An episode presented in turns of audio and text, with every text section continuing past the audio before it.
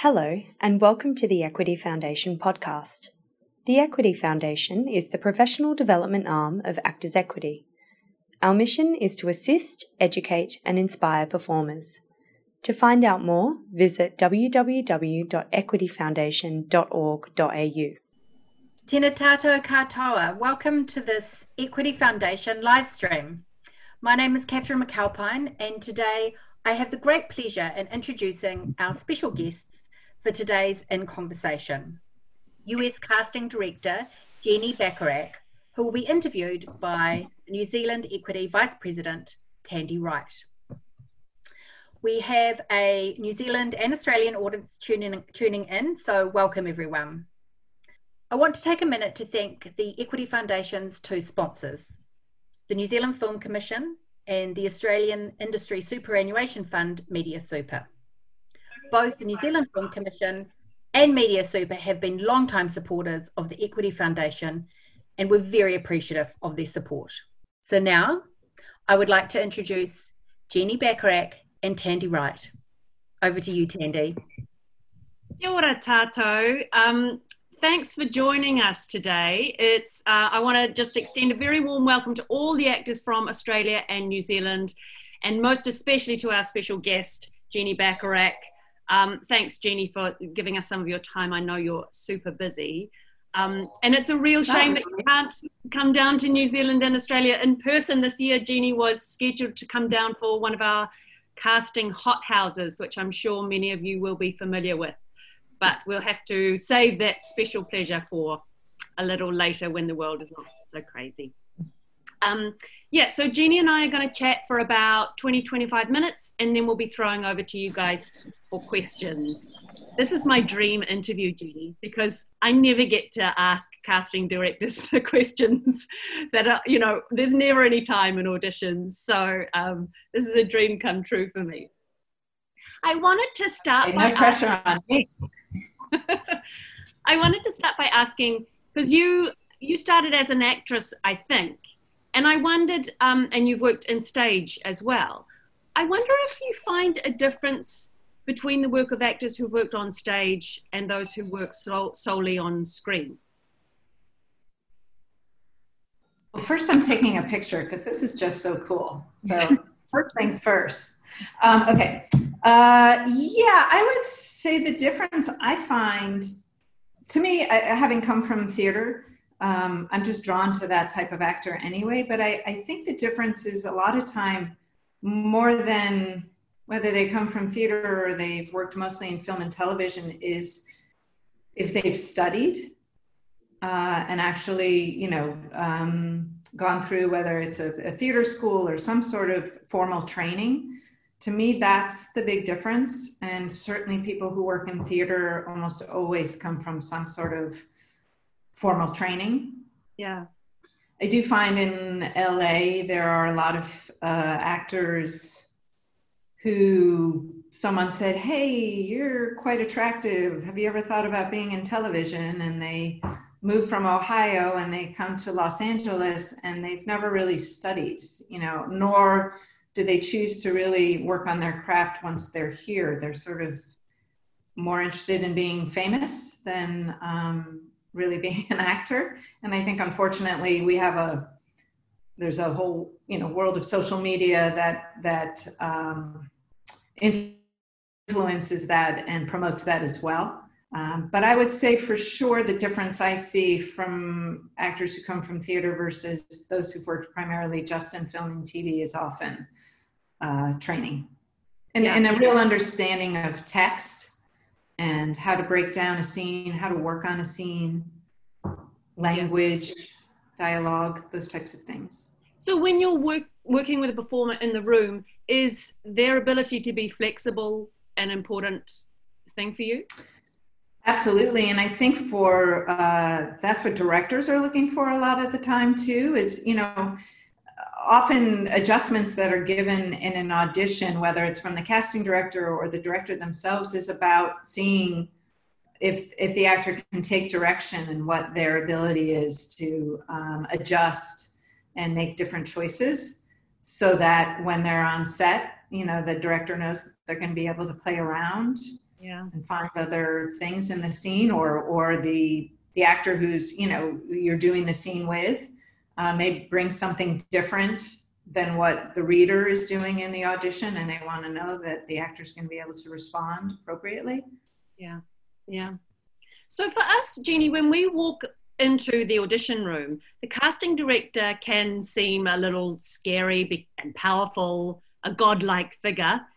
Um, what is it how do you see it? Like how what how do you see the relationship between yourself and the auditionee I think the I think the only way to look at it, and unfortunately, not every room is going to be this way, but the majority of the time, the casting director really is rooting for you. I know it may not always feel that way, and and know that whatever energy you walk into in a room, more often than not, has nothing to do with you. You know, it may be a bad phone call that they just had with the producer who was, you know upset about something or maybe you know something personal going on in that casting director's life but um, but know that really we're rooting for you and and take that idea that it's you against us or in any way there's there's a separation or a power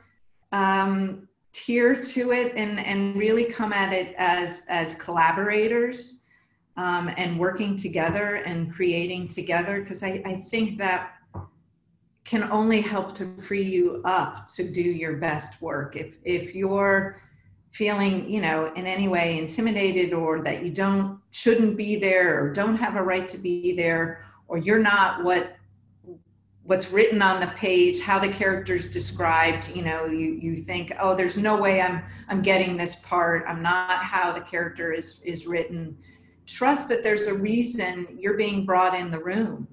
Um, that the casting director knows your work or, or may not know your work, but is open to trying something different than what may seem to appear on the page. You know, a lot of times those descriptions in the script are more about the executives that they're selling the script to to give them some sort of idea as they're reading it. But once you get into the actual casting, it's about the people I work with and I enjoy working with, it's about stretching that description as far as you can. Yeah. It's it's interesting actually. I'm about to play a character who on the page is physically perfect. She's just and I'm I find I'm finding it really intimidating, but I have to like be firm with myself, right? And say that right.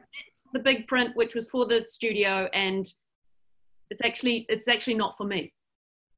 Right right. It's you know it's it's an outline it's you know or it's perhaps how the writer saw it initially but what's really fun is to start to um, get the writer to kind of open up their mind. I mean that that's the fun thing for me is to say okay yeah you wrote it as a 30 year old uh, woman, but what if we brought in a 65 year old man or, you know, whatever it is and, and uh, really sort of try to, you know, toss things a little bit on their ear um, just, just to explore. And sometimes it falls flat. Um, sometimes it just doesn't work, but, you know, it's certainly fun to try. And that, yeah. that makes my job exciting. Yeah. And so, so what is it is there anything in particular, any approaches or qualities that would really spark your interest in someone? How can an actor present their best audition for you? Um, there, there's certain things, and, and they seem rather simple, but I would say um, preparation. Really, really, really be prepared. Um, you know, sometimes it might be, you know, your first time meeting this casting director, so you know you want to make a great impression. Um, it's about professionalism um, so knowing you know that the actor i'm bringing in um, for this role is going to be prepared on the day. But you know it, it's your it's your shot. It's like any job interview. You got to come in and, and present your best self. So so preparation you'd be shocked by the number of actors who come in very unprepared. Um, to me it's about making choices um, strong choices, clear choices, smart choices. Um, I, I'd rather someone makes a bold, wrong choice than to just play it safe and middle of the road and not really do much with the material because if they've made a strong choice like I, I, I know that there's thought there i know that there's reason you know they have behind that and and they've taken the time to kind of make decisions and and um, so at least i had then had i know i have something to work with. If someone comes in and they they are not they haven't really done much with it you know i don't know do they have anything more to give or is that it? If they haven't put the work in do i want to put the extra work in myself? You know you have to be willing to sort of at least meet halfway with the casting director and not expect them to sort of give you all the insight or all the choices that you know do all the homework for you. Um, so you know so strong clear smart choices. I mean also choices to me are so much an indication of somebody's intelligence. Um, and sense of humor to me is always so interesting and there's so many different types of humor you can bring into an audition. And of course sometimes that's not appropriate at all for the scene.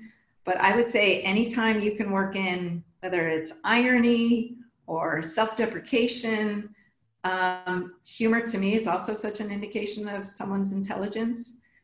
Uh, and you know being professional in the room um, you know come in you can do you know feel the room. Sometimes people want to chat. I, I sometimes will chat with people just to try to make them feel comfortable settle in a little bit. Um, but some people are not at all into that and you have to sort of learn to read the room.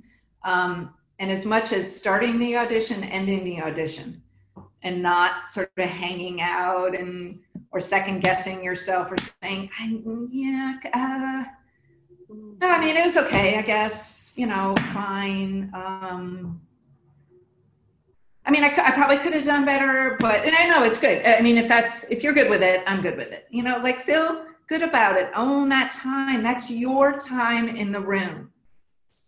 Make the absolute most of it. That's actually I, I, think there's quite a cultural difference there because I'm not sure if you're aware of this, but but definitely New Zealand and to a certain extent Australia too. I think we have self-deprecation as kind of part of our culture. So, so if we're yeah, so if we're too kind of clear about you know how great we were, we'll be seen as a tall poppy, and you know. So, ah, but it's interesting. It's interesting that that would read differently for you potentially, right? That might read as insecurity. We- yeah, I mean, there's there can be a certain charm to it for sure, um, but that's also very interesting to know culturally and important for me to remember. Um, but I think you can also pick up on that in the room.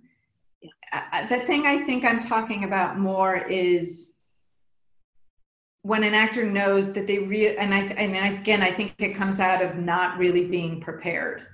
And so they're trying to kind of slough it off or joke it out or whatever it is when they know that they really didn't put in the work that they were supposed to.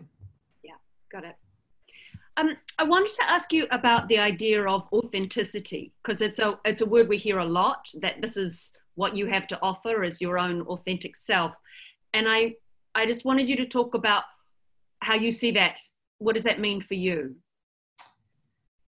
Oh, that's a good one. Um, I guess for me, it would really more um, have to do with uh, groundedness uh, and connection to the material. So often you know you someone will come in and they'll they'll do a good audition and and you know you you understand the scene and they've you know they've hit all the right beats and moments but you don't feel like they're they're truly connected to the words that they really are not owning the words. It just sort of feels a little bit surface and that it's just not that next step sort of deeper uh, and truly connected. So I would say that in terms of authenticity, that's how I would, that's what I'm looking for. Um, and, you know, I think bringing yourself to the role always, that, that's where you have to start.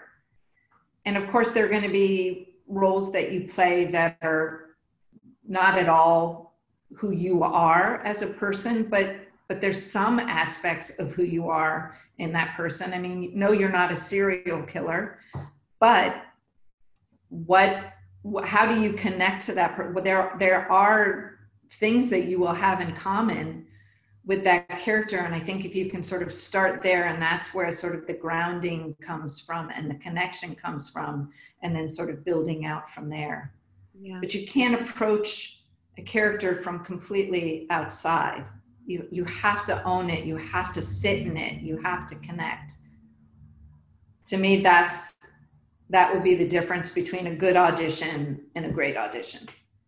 Yeah. And is there a kind of a, a not being judgmental about your character thing? In Absolutely. Absolutely. Yep. Yeah. Um, Jeannie, I wanted to, to talk a bit about self tapes because we're all self taping these days.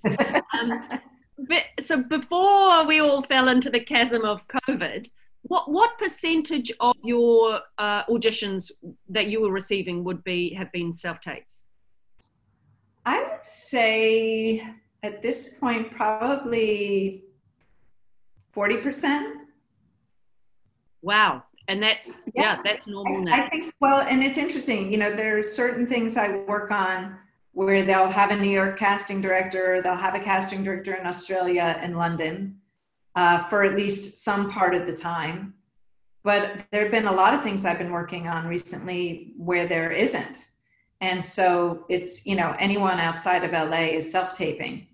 And as you are probably aware, there is a great love affair in Hollywood with uh, Australian and New Zealand and British actors. Um, and so uh, you know, and and now the world is just so much bigger, and the ability to self tape and you know send it five minutes later and have it be in my inbox. I mean, it you know that it's ch- changed so dramatically.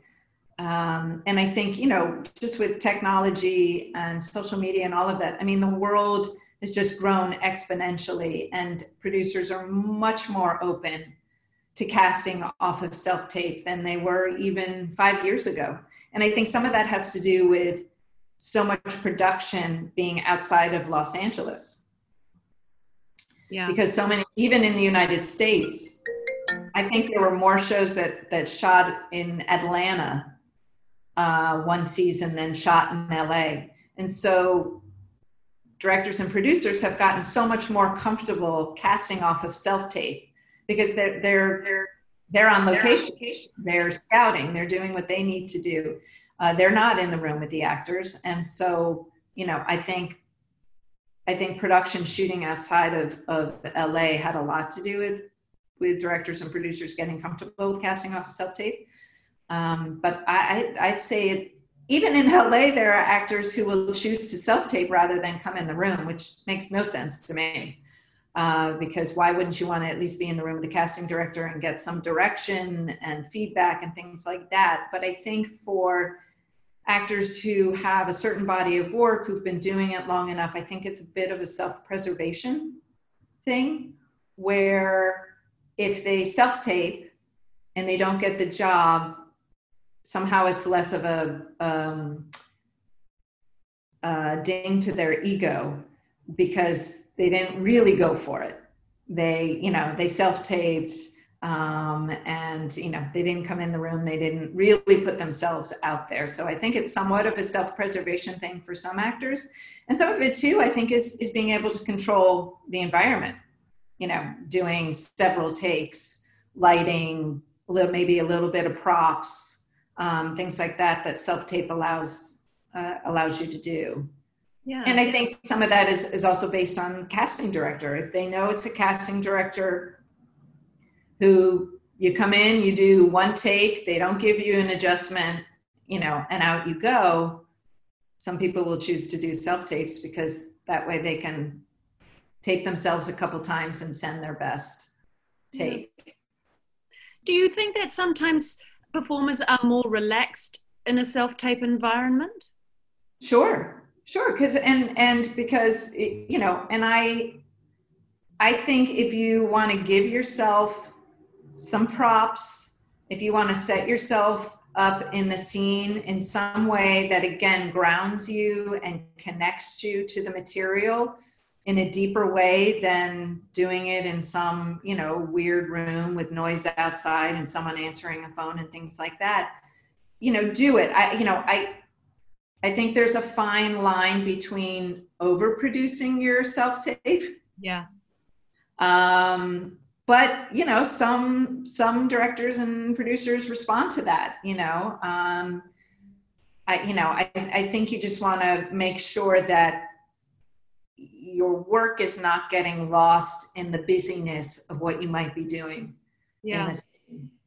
what so so what do you see i mean either in the room or via self tape do you see like are you looking for a finished and polished performance or a, or are you looking more for the spark of something?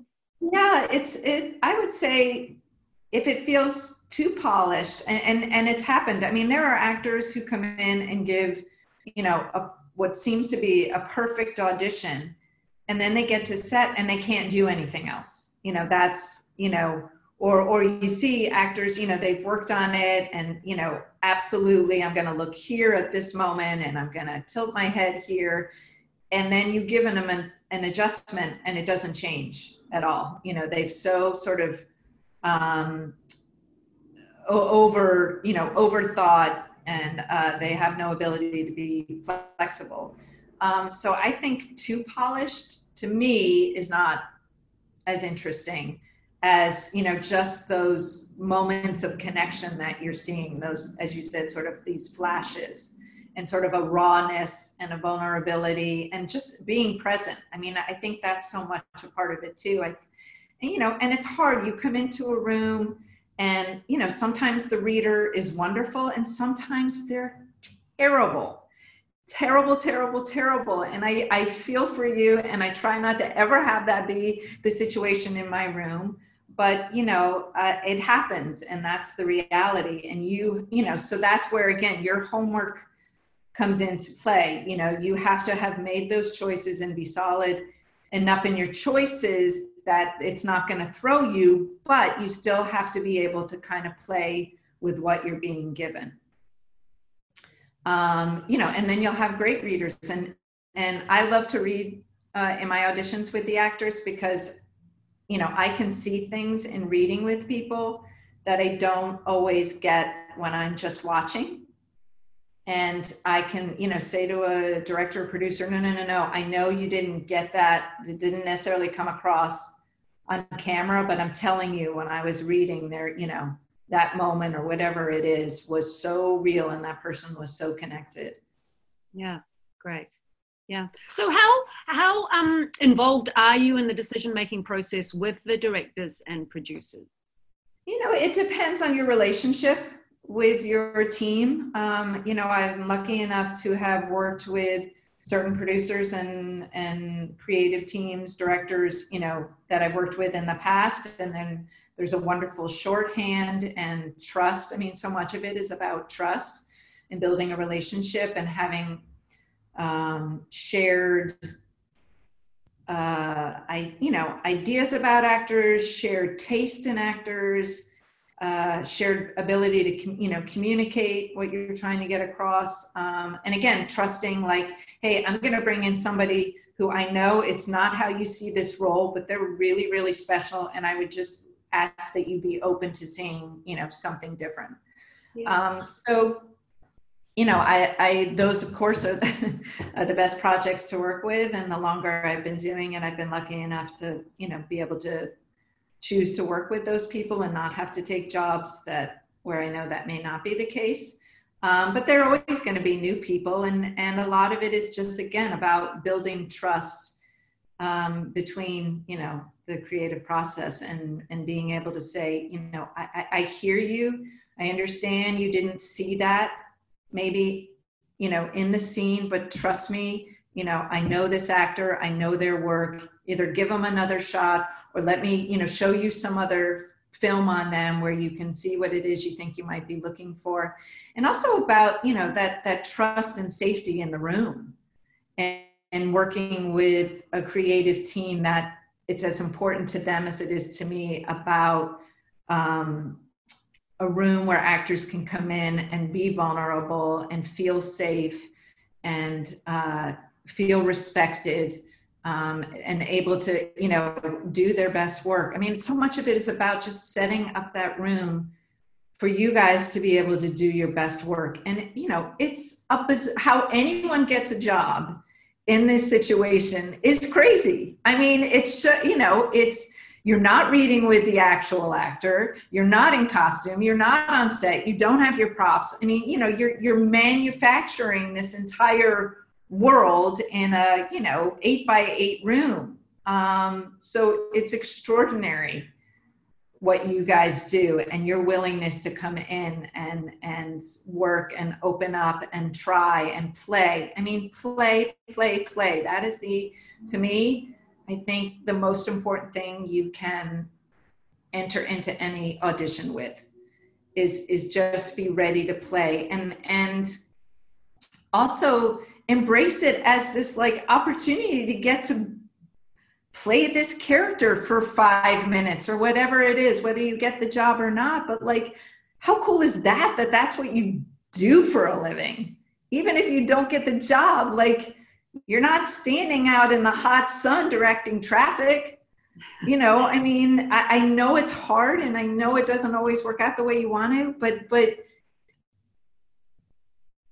uh, uh, come to every audition as if it's just the most fun and and it's about winning you know some of you may have heard me say this before but it's about winning the room. It's not about winning the role because there's so many things that come into play as to whether someone gets a job or not that are completely out of your control as an actor. You know looks age what how you come across economically in terms of the storytelling. Um, whether you look too much like somebody who's already on the show. Uh, all of those things that you can't control. All you can do is come in and do your best work and trust that if it doesn't happen in that particular job our job as a casting director is to remember you for the next thing. It's not about this job. It's about maybe 12 jobs from now. Yeah. Right um, I was going to ask Jenny. I I guess to a certain extent, your reputation is on the line each job you do as well, and sure. so. Um, to what extent do you feel able to take risks on performers that you don't know so well? Maybe they're younger, or maybe they're from another territory. I mean, it, it must be tempting to stick with performers who you know and you love and you trust yes yes but to me that's so uninteresting. I mean i you know i would so much rather give someone new an opportunity and find a fresh face than go with the same old same old.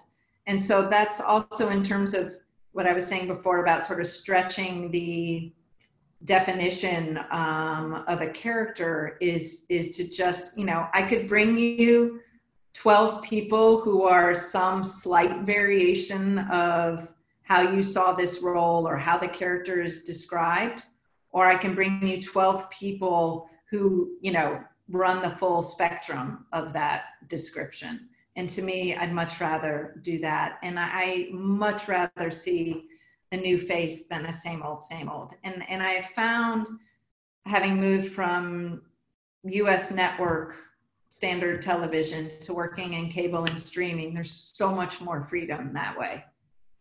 Uh, unfortunately, I think in, in a lot of network TV, uh, you're getting cast to sell soap.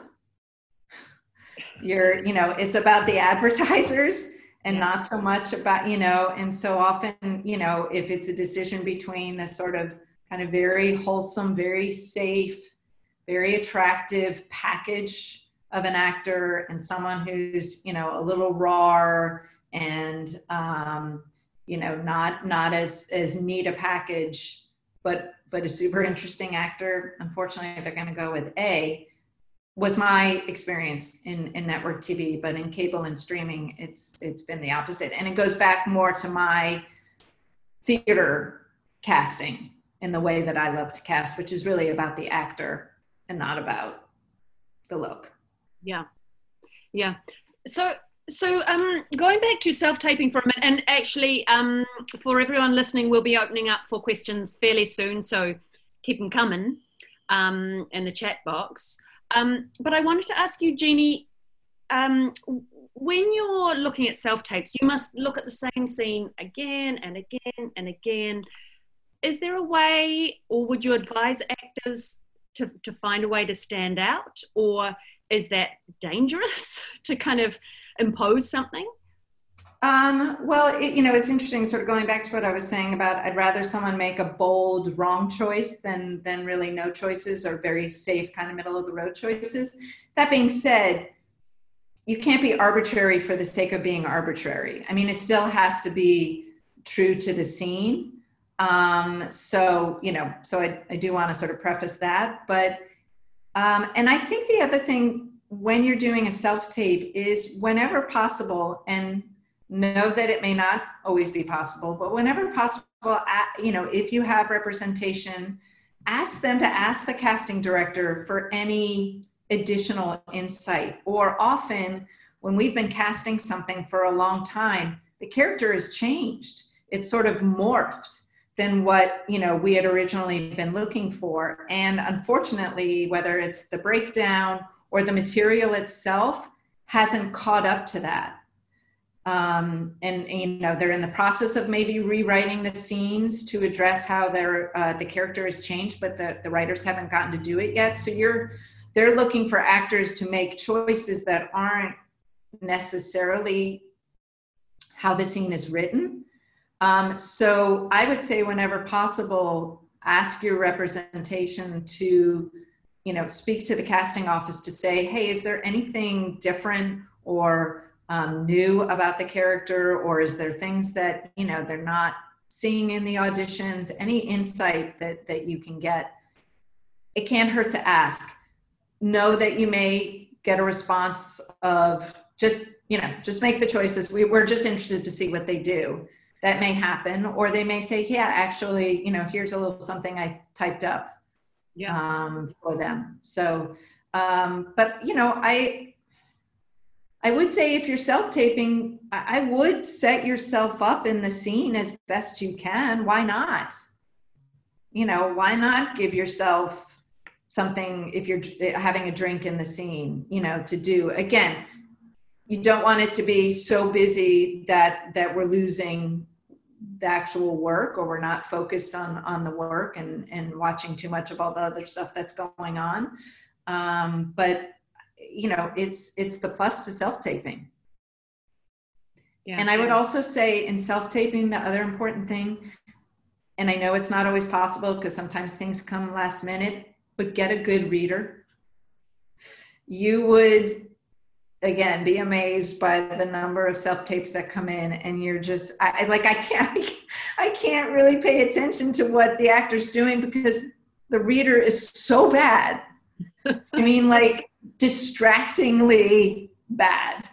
Um so uh or you know i've had it where you know english is not their first language as the reader. And so you know that's it's just it's very very you know and and again the thing about self-taping is versus being in the room is you know i have the ability to click to the next person much faster than if somebody's in the room. If someone's in the room they're going to finish their audition. I'm not going to stop them in the middle and say okay thank you. Um, but with a self-tape i have the ability to just you know jump to the next one. The actor never knows. So going back to what you said about what can you do to stand out or whatever you know those those first moments again in your scene as strong as you can sort of make those first kind of beats of the scene to really sort of grab grab the casting director's attention. Yeah. What what would we get? Would we get 10 seconds before you flicked on by? I'm not going to answer that question you know, it really does depend. I mean, you know, there are times, you know, I'm watching things at, you know, I get up early and I'm watching at 5 a.m. Um, other times I'm doing it in the middle of the day and, you know, and then a phone, you know, and then the phone rings and I'm suddenly distracted. So, you know, you also just, you never know you know when they're going to be watching who's going to be watching is it the casting director is it the casting associate is it the assistant um, yeah so yeah. So if you're casting a project and we are auditioning from here via say an australian or a new zealand casting director how does that process work? Um, do they filter the tapes so you only see the pick of the bunch or? Oh uh you know again it depends um partly you know sometimes on my relationship and how if i've worked with the casting director over there before. Um but you know i i want to give them their respect and um so you know if they feel that there are people they don't feel strong you know i'm not going to ask to necessarily see everybody that they've seen. Um, i'm going to trust that they're you know choosing the people that they feel are most right. That being said i've also had casting directors in other countries say, I, I don't think this person is quite right, um, but I really think it's somebody you should know or you should see, or I think could be right for another role in the project down the road. Um, so, but I, I would say they generally will, you know, narrow down the choices that they're sending on. Great. Okay.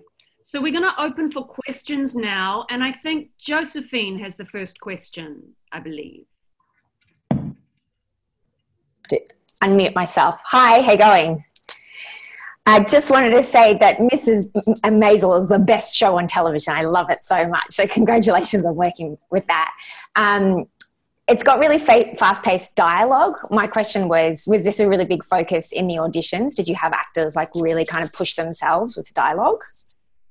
Yes, um, Amy Sherman Palladino's uh, often the direction she will give actors in the room when they're auditioning is faster. Yeah, right. Do it again, just faster. Yeah. Um, but yes, I mean, you know, she has a very specific way of writing. I mean, in all of her work, uh, it's oh, you know, lots and lots of words, um, and so you know, pace anytime you're auditioning for an Amy Sherman Palladino project, remember pace is super, super important. Um, but that being said, you also can't talk fast for the sake of fast. You still have to be, you know, clear in your choices. I mean, even more so probably um, because you know you're moving through the material so fast that if you know if you're not clear about what you're saying and what the meaning in the scene is and what you're trying to get out of that person in the scene, um, you know, it's really gonna, you know, not work. It's just gonna feel, you know, like just blather. But yeah, pace for her is super, super important. And, you know, that's why you see a lot of people on her shows are people who come from theater, a lot of people from musical theater, because there's a musicality to her, um, to her dialogue and her rhythm and then you know for Maisel there was also that sort of added you know New York City Jewish 1950s sort of you know um, element as well. The next question is from Laura Jane. Hi. Um, Hi. It's kind of a two-part question about being an Australian or a New Zealand actor. If we were living in America, would you suggest walking into the audition room with an American accent and not dropping it until after the audition or not dropping it at all. And likewise, if we live in Australia and we're taping for an American project, would we slate, would we do the whole thing in American, the scene obviously, and the slate in American, even though you know we're Australian living in Australia? Um, it's an excellent question. And I think that has changed. I would have said, you know, again, five, ten years ago, because I've been doing this a very long time, um, that you know to to not ever you know drop the American accent if you're not American. That you know producers and directors you know would have been looking you know listening for that otherwise. But I think now because there's such a proliferation of you know British and Australian and New Zealand actors working you know steadily that I think there's you know much less fear that they're not going to be able to handle the American accent or that it'll leak out or whatever than you know than they used to think so i think i think you should because i think it still blows people's mind it certainly blows my mind like that like turn on a dime of coming in the room and chatting you know in your in your native accent and then boom you know doing American. Um, so I, I would say, I would say, come in and introduce and be yourself. If if that's again what's going to work for you as the actor and being prepared for the work you need to do. You know, if you feel like I need to come in and you know be in an American head um, in order to do you know the scene right, then you know then come in American and then drop it afterwards but I don't think you have to hide it. That's that's sort of the long answer to your question, you know. So, um, but I do think you know if if you feel like, especially if you're coming in the room and you never know how long that chat is going to go on for, and what type of questions might come at you, and all of that. If that's going to throw you for the work then that you need to do for the scene, you know, and and I've certainly had actors say to me you know, as I get ready to bring them in the room, is it okay if we don't chat? And that's true for actors, whether they're have an accent or not. Like, you know, if they need to be in a certain headspace, especially if it's an emotional scene, you know, you you have every right to say, is it okay if we just go right into the scene? Um, so, but I, I think for sure at some point during your audition or self tape, use your own accent.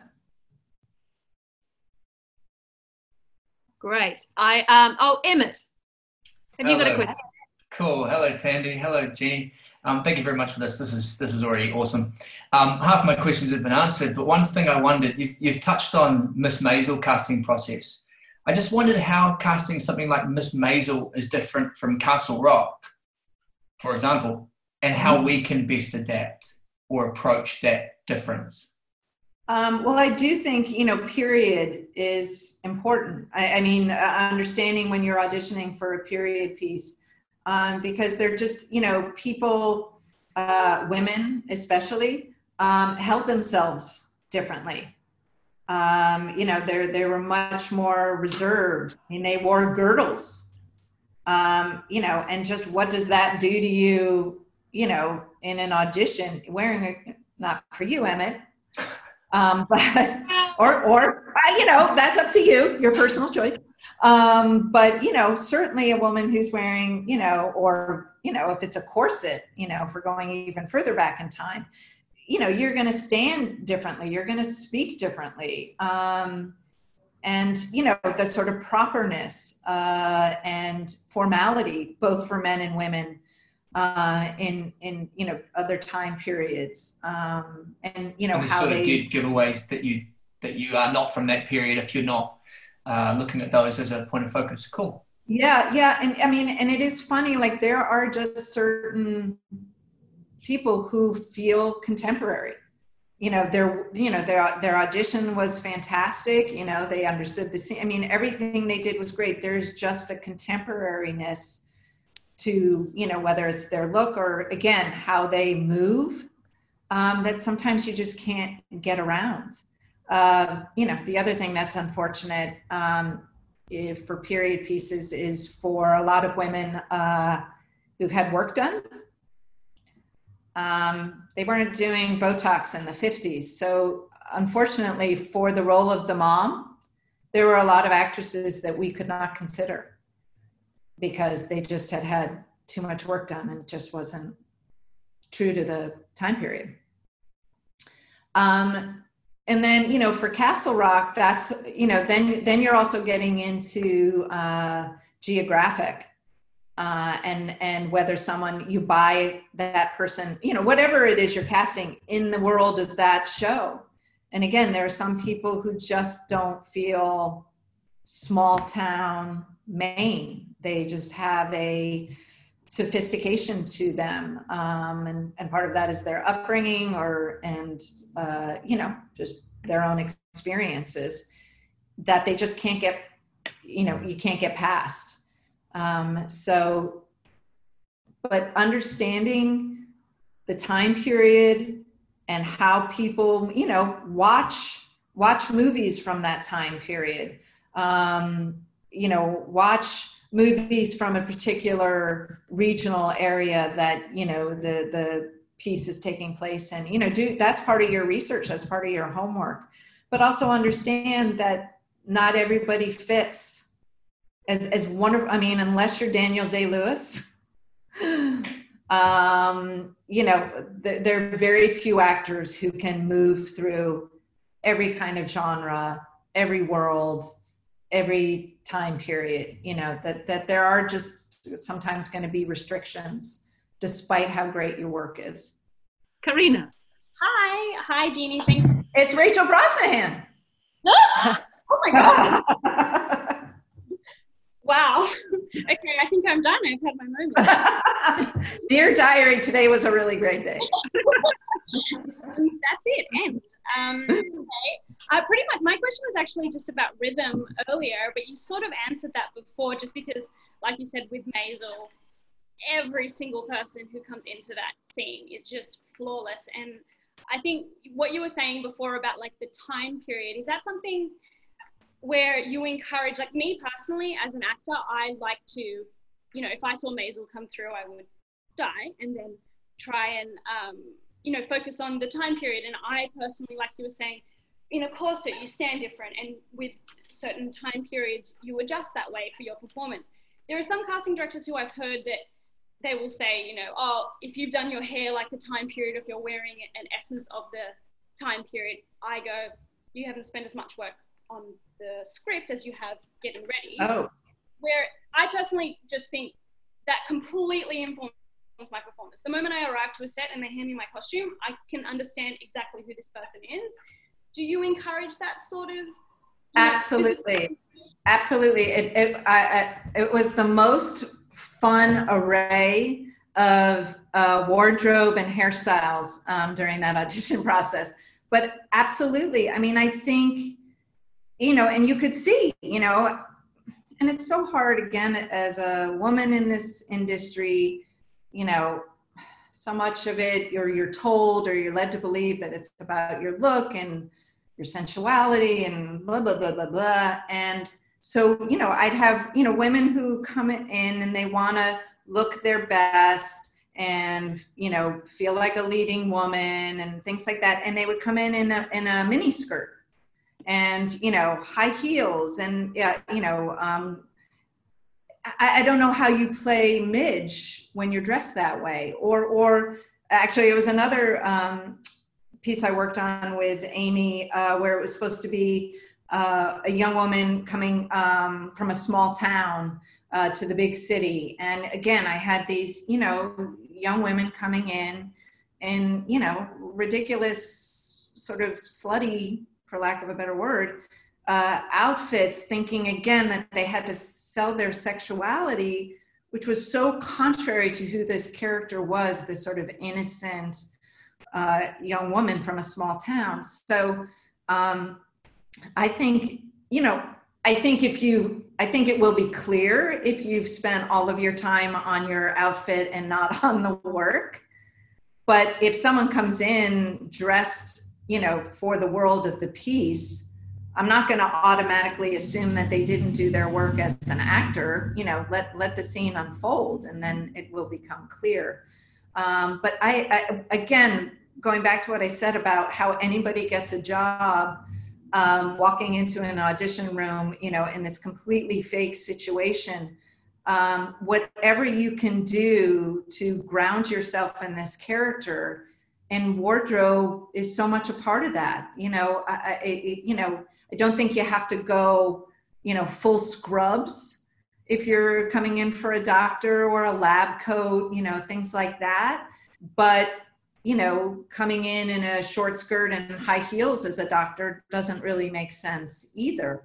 You know i sometimes will have actors who've come in especially again women and they're wearing high heels take your shoes off. Like just literally having them feel the ground completely changes their reading.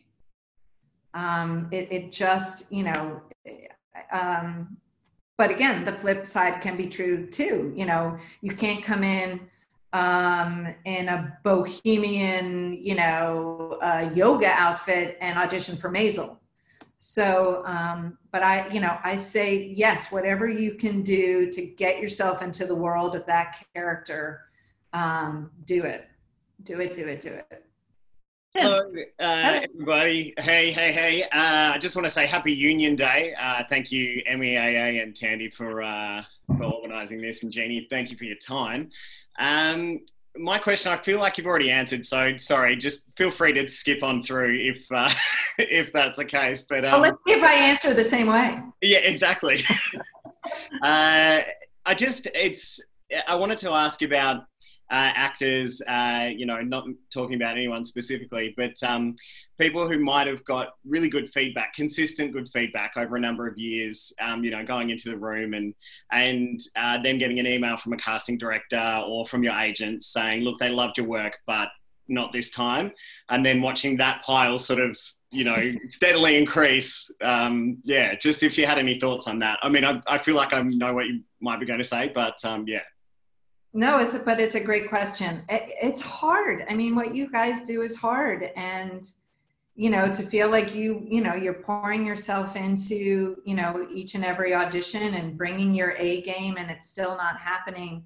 Um, but again, I, I, you know, going back, I, I think you have to just think of it as building blocks and it can't be about just getting that job. It's got to be about you know building blocks and building that relationship with the casting director with the director and producers. I mean i've had times where you know the director comes in and says hey um, can you bring in these three people? I just saw them on another project you know didn't work out but i think that you know do you know them? I mean in their times there are actors that i don't know or there are actors that i do know that i might not have thought of otherwise um, so it's not just about the cast, you know, you're not just making um, that connection with the casting director or the casting office, but, you know, the other people who are seeing your work.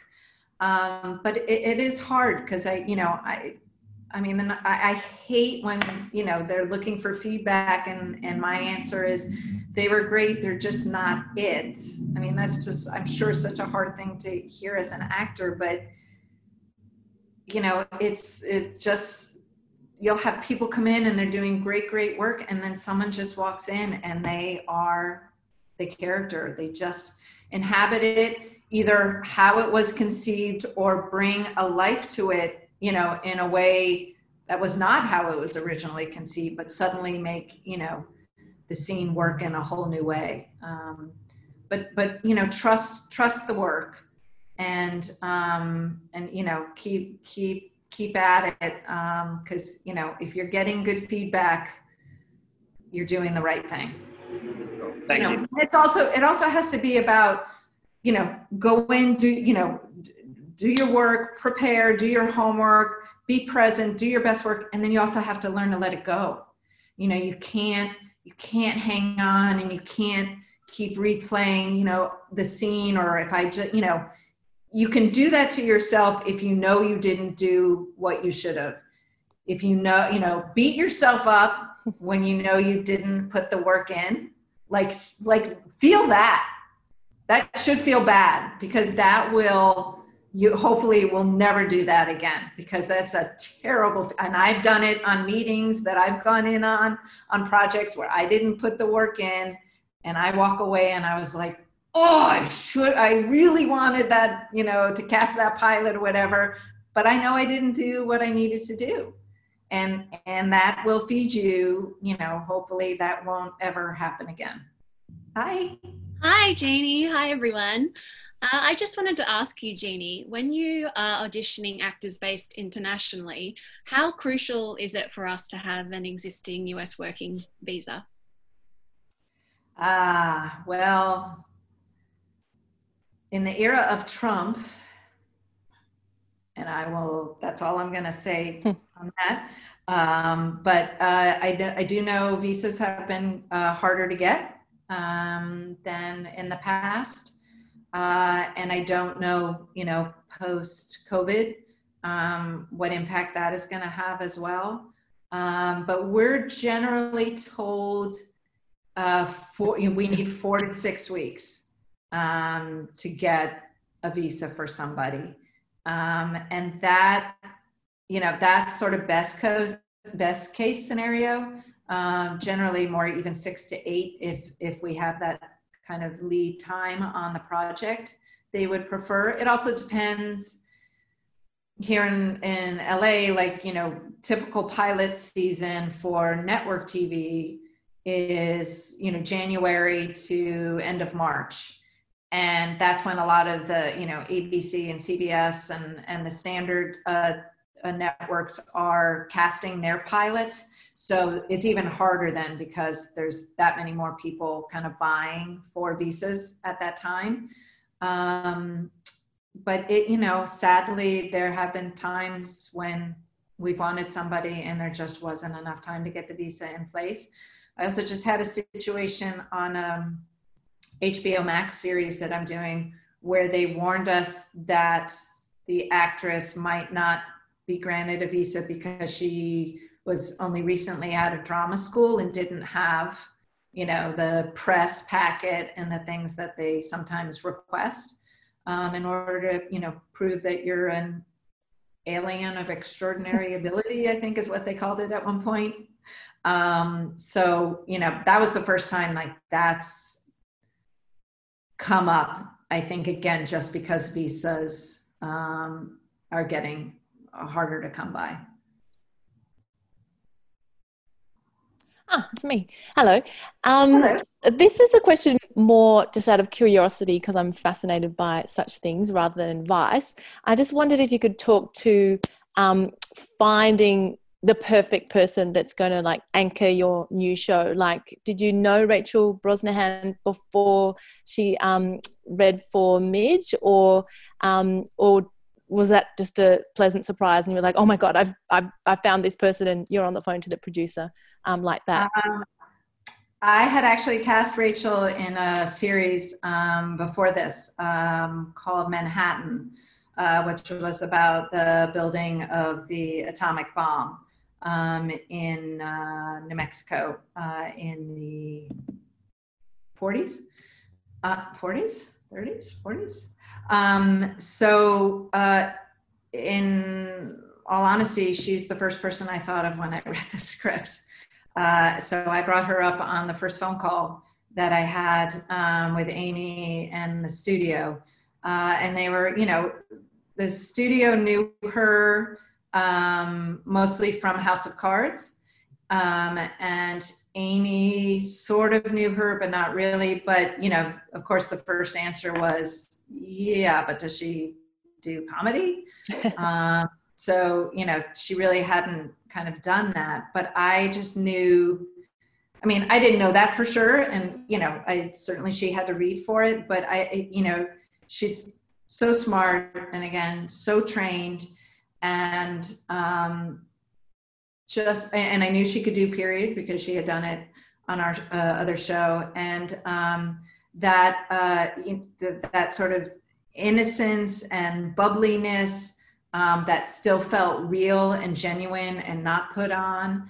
Um, you know, I bought her in that time period. You know, she had so many of the qualities. It was just going to be whether or not she could make the comedy work. And and you know, it it took a little bit of work, but she's so smart that once she sort of again kind of understood the rhythm and could you know understand kind of where the comedy was coming from. And and and with amy it's never about playing the comedy. It's about playing the reality of the scene and letting the comedy come out. It's like the more real you play it the funnier it is and it can't ever be about going for the joke and so again that's you know where she had such an advantage because she just is so smart that she understood the scene that so eventually she was able to sort of figure out how the comedy came in. We are almost um, at the end of our time, but I think we've got a chance for one more question. Um, Melanie. Hi, thank you so Hi. much for doing all of this. Really great. Um, so uh, my question was, um, I lived in LA for a few years, and I know that over there the um, the getting to know the casting directors and everything is a little bit different from here. Um, there's a lot about publicizing yourself as an actor as a business and yeah me too that's how i feel really um, sister oh, it was it was yeah it was really really hard and it was a hard adjustment to make and you know i'm just not i'm not i'm not good at that sort of thing. So, nor am i. okay. Um but i was just wondering like and you know there was the whole postcards thing people sending out postcards of themselves when they had like a one liner on cis or something and i was like oh god i don't know i can do that so i was just wondering you know if you sort of have any thoughts about um, about that sort of thing and about you know how best to do that for actors especially if you're someone like myself who has um, who, i'm a us citizen or other people who are citizens or have green cards or whatever already um, mm-hmm. things coming out in america like projects coming out in america um, like how best to sort of let casting directors know and stuff like that? Um, I mean, certainly if you have reput- uh, representation, that should be something that they um, for sure let the casting director know. You know, um, you know when they either whether you're being submitted, you know, through an email or online or however that might, you know, they should for sure highlight that. Um, it should be, and if you have a green card, um, or US citizenship, you know, for sure that should be highlighted on your resume. Mm-hmm. Um, so definitely make note of that. You know, I get questions about, um, you know, how important is social media and having, you know, followers and things like that. And, you know, I, I maybe I'm naive, um, but, you know, I've been lucky enough on the projects that I work with and the producers that I work with where it's again about the actor and their talent and not about their social media following. That being said, I know, you know, in the world of the CW and, you know, maybe Freeform and some of these, you know, uh, networks and, and platforms that are, you know, more geared towards young people and, and that audience, I do think it comes into play there um, because it's, it's just a, it's about marketing and and those kinds of things. And you know and part of the problem is now there the good news is there's all of these platforms for content. The bad news is there's all of these platforms for content. And how do you get eyeballs? How do you get an audience to your show when there's so much vying for an audience's attention?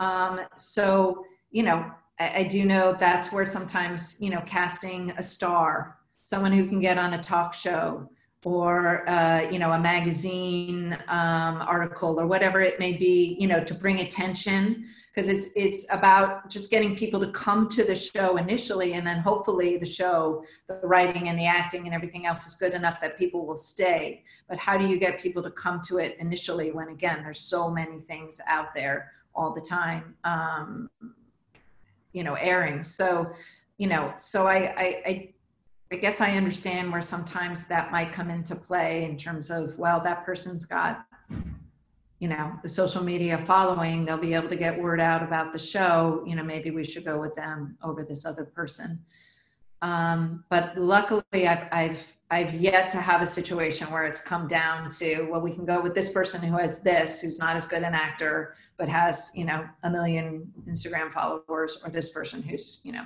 fantastic actor.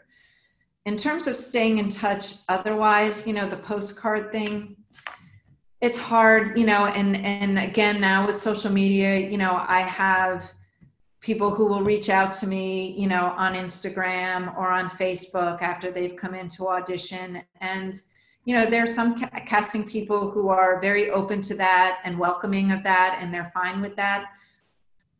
I'm not very big on Facebook, period. Um, I'm more an Instagram person, and that's about sort of keeping my world smaller and and my personal life, not so much my professional life. So, you know, if you want to reach out to someone on Facebook or Instagram, you know, just be prepared for them to to block you or not accept you or what you know whatever it is, and don't take it personally. Um, you know, you're welcome to put yourself out there and see if they you know will connect, but but also respect that if they want to keep their work life and their personal life or some part of their professional life separate, you know, that's their right to do so you know i've had people reach out to me over facebook you know saying they want to audition for something. It doesn't it doesn't offend me um, and you know but more likely than not it's not necessarily how someone's gonna gonna get an audition. Um, but it may it, that just depends on my mood on that particular day too. You know we're all human beings. You're human beings we're human beings. We have good days we have bad days we have times when we feel you know assaulted um, or just you know not respected about our time and our space in the same way that you guys do. Um, so uh, you know that being said send an email if you have an email on a casting director i don't know i mean send it. You know if you have something to say or you want to thank them for an audition that you've had just be prepared for you know either no response or they may say please don't you know I, I i i don't i'm not okay with that you know. You just have to be prepared for for maybe not a positive response back. But if you're comfortable giving it a shot do it. I mean what you know what's the harm? That's you know i if it i i can always hit delete. Um but you know the postcards are hard. It's also hard because a lot of casting directors move around a lot you know i only recently got my own space that I keep, you know, all the time. Otherwise, I just went to wherever the production put me. So, you know, actors were, you know, constantly sending to an old address or whatever. But short answer is if you have something to say, like I, I just did this thing or I'm in this thing, you know, then I think it's a good reason to reach out. Or if it's someone you have a relationship with, but you haven't seen them in a while, you know, reach out and say, hey, you know, just wanted to put my put me back on your radar or you know or share something personal or whatever it is reach out. But I, I think you have to sort of be a little bit respectful of what your relationship is with that casting director and be respectful of what their response may or may not be and not not take it personally that answer Okay. Yeah, we have to wrap up fairly soon, but I just wanted to, um, before we do, uh, Jeannie, do you have any sense of what what might be going to happen in a post-COVID world? Do you have any sense of how we stagger forward as an industry? Do you think casting will change or necessarily become more regional? That's an excellent question, and I think there it's still too early to really know. I, I do think the self taping thing may become more of a norm, or at least initially. I mean, even as we started to, as it was just starting to hit here, we had about a week before we shut down when, you know, it, it was certainly coming to the forefront. But, you know, we thought to be safe, let's just have actors self tape um, and I think that will probably be what will happen as we come back into it, because um, that's certainly something that can be controlled. You know, I can still do my job that way. Um, I mean, that's, you know, social distancing taken to an extreme. But um, so I think that we probably will see more, there may be more self taping, uh, there may be more um, regional you know, casting of, of not, you know, flying actors, you know, certainly across the country. Um, again, I don't even, you know, we're being told, you know, there are these travel bans right now, how long those will continue for. Um, so it may be that, you know, it's just not, you know, we're being told there are a couple actors on a Hulu thing that I'm working on, you know, who are an actor, two actors from Ireland. Um, you know, we have to have uh, US based actor backup choices because when we get ready to shoot, they you know either may not be granted the visa or they may not be allowed to travel. Um, so I you know I think that's all gonna uh, you know remain to be seen. Um, and I you know and I think it will unfold in in waves. Yeah you know, I think I think they're, you know, I think productions are going to be smaller. You know, they're talking about, you know, that, that there'll be less, you know, crowd scenes and less location shooting. You know, to be able to control the environment um, to the best of their abilities. uh, to start. Yeah. But I, you know, I think there's also the possibility that you know things may open up. I mean, again, you're already seeing you know um, things that are being filmed in isolation and stories being told about isolation, and you know, so I I think there also may be an interesting you know um, new way of of filming and shooting and creating content. Yeah, yeah. We're talking down here about the possibility of creating an Australia New Zealand super bubble um, so, so obviously, oh, because, you know, because you're you can you know New Zealand especially because you're an island. Yeah, exactly. Yeah. So yeah, I mean, we would love talk- to come and work over here, live here, and be our best friend. I, I you know, I'll come and stay. I'll, I'll be, I'll be in your bubble. I, uh, we, I was in New Zealand. Um, gosh, it's two years ago now, and it was the most spectacular. I mean, I if it weren't the other side of the world, I would move there, but I'd be so far away from the rest of my family. And you won't let us come anyway and stay. So, um, but it's, it's, a spect. I mean, and Australia too. I, I only got to be in uh, Melbourne, but um, it, it, both spectacular countries. And uh, and I, I said this in my workshop over in Australia, and, and just in my experience traveling in New Zealand, going back to what you said about authenticity there, and I think it's, and I do think it's what um, Hollywood has responded to with Australian and New Zealand actors is is this authenticity, is this just truly like knowing who you are, being comfortable in your own skin, you know, here in LA, there's just such an affect and a posing and a, you know, feeling like I got to go to the cool party or be seen at the, you know, there's there's um, a lot of posing that comes with uh, acting, and you know, um, and and there is an authenticity and a genuineness uh, to Australian and New Zealand actors that I think is incredibly appealing uh, and just an honesty, you know, and and an openness as to who they are and in their work uh, that I, I, think is what we respond to so much. I mean, wow. I was so struck. I was so struck in in the workshop that I did that that people coming in just like looked like themselves, like they that they weren't. Nobody was super done up or you know again like trying to sort of appear to be something that they weren't. They were just coming as they were and it was about the work and not about you know how they're coming across. Yeah. Great. Oh what a wonderful note to end on. Thank you. Thank you Jenny. being genuine. being authentic. Trust yourselves. Trust your work take joy in your work. I, that's the other thing. It, it, it, does.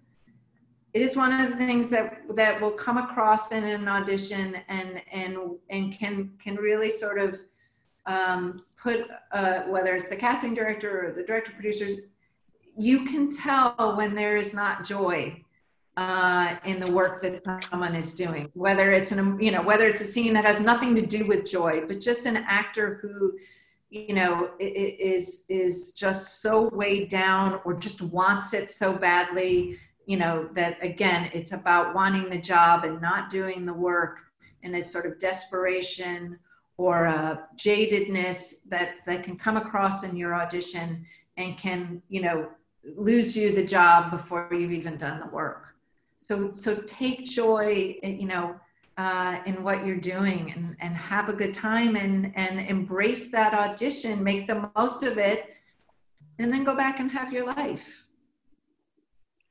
Thank you so much, Jeannie. Thank, Thank you. you. Thank you, everybody. Thank you so Thank much. much. Oh my gosh, this was such you. joy. Such joy. Thank you so much. Thank you. Thank you Jeannie. Thank you. So much, Jeannie. Really appreciate it. Bye. Bye. Bye. Media Super is the principal sponsor of the Equity Foundation. For more information about the work of the Foundation, visit equityfoundation.org.au or follow Australian Actors Equity on Facebook and Twitter.